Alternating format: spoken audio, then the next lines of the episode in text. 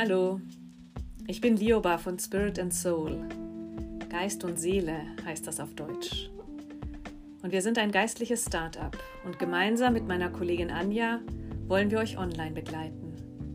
Im Moment sind die Wege nach draußen ja begrenzt, aber die Wege nach innen bleiben offen. Da stellt sich die Frage, wie kann ich mit anderen verbunden sein, obwohl ich allein zu Hause sitze?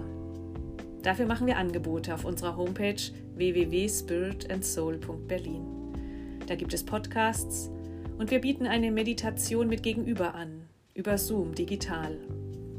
Wie bei einer Meditation allein geht es bei einer Meditation mit Gegenüber darum, zu mir selbst zu kommen, mich selbst zu spüren und meine Verbindung zum großen Ganzen.